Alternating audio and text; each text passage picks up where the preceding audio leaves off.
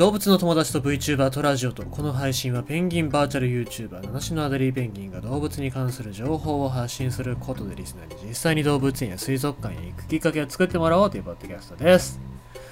えーと今日ちょっと寒気がしましてというか実際寒かったですよね。実際寒くてでお昼に半袖で運動しましたんで、まあ、それで体が冷えちゃったのかなっていう感じがするんですけどもあのーまあなんでですね、ちょっと今日は早めに布団の中入って寝ようかなっていう感じで、えー、いるわけでございますけども、まあ熱とか発熱があるわけじゃないからコロナとかじゃないんでそこら辺は安心してるけど、えー、ただそこら辺の感染症とかっていうののリスクもねまだまだありますし毎日電車に乗ってるわけでございますんで、えー、マスクとかっていうのはまだまだ全然必須だなっていう感じしますね。へええー、ちゅうことでございましてですね、今日はあの早めにニュース読んでいきますけども、ちょっと話題になりました。えー、読んでいきたいと思います。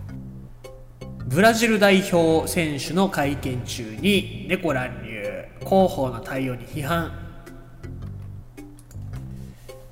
まあ、ちょっとツイッターの方でもいろいろと話題になってたんで知ってる方もいるかなと思いますけども、えー、ブラジル代表の広報担当者が記者会見所に乱入した猫を残酷に始末し、ワールドカップの記者たちに衝撃を与えたとイギリス、えー、ザ・サンが報じている。このハプニングはフォワード、えー、ビニシウス・ジュニオールのインタビュー中に起きた。同選手が記者の質問に答えていると、会見場に乱入した猫がテーブルの上に飛び乗ってきて鎮座。ブラジルのスター選手はその様子を笑って見ていたが広報は猫の背中を両手でつまみ上げると手前の床に投げ捨てた同氏は写真付きで、えー、猫がテーブルの上に飛び上がってくつろいでいた広報担当者は衝撃的な方法でそれを手に取ったビニシウス・ジュニオールが見守る中、彼は猫を床に投げたと伝え、その場にいた記者たちはショックを受けて息を飲み、ブラジル人は肩をすくめながら困惑した様子だったとレポートしている。また SNS 上の反応も紹介しており、なぜ彼は投げたんだ？あんな風に投げる必要はなかった。ブラジルがワールドカップで優勝しないことを願うよと、候補に対して批判の声が寄せられているようだというお話でございます。えー、まあ一つ、このニュースで、えー、言っとかなきゃいけないのは、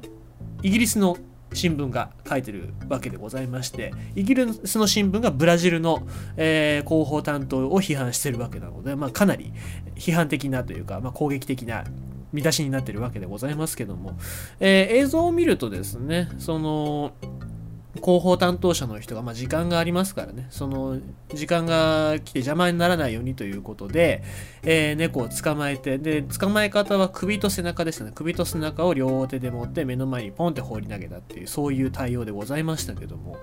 えー、まあ猫飼ってる人だったらわかると思うんですけども、まあ僕は飼ってないですけども、猫の構造上、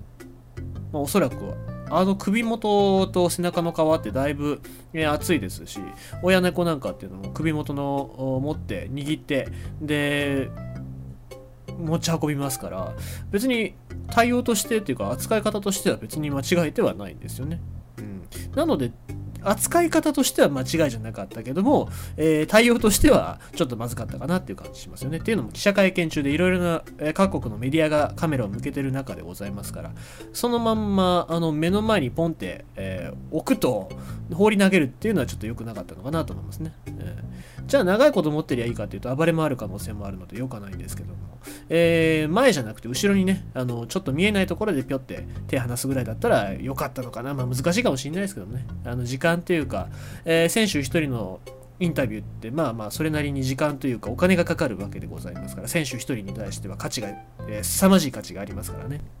まあそういう選手に対してのケアとしてもまあ候補の人は対応としては間違いじゃなかったかなとは僕は思いますけども。ちなみにこのドーハっていう地域、まあ、カタールのドーハなんですけども猫が結構いっぱいいるらしくて、えー、で、まあ、試合会場の周りでもね、えー、うろちょろしてる姿っていうのが見られてるそうなんでございますのでですね、えー、まあ、カタールというかドーハの人、たちっていうのは、まあ、割と猫に優しいのかなっていう感じはしますよね。ということでございまして、今日のニュースは、ブラジル代表の会見中に猫乱入、広報の扱い方、広報の猫の扱い方に賛否ということでございました。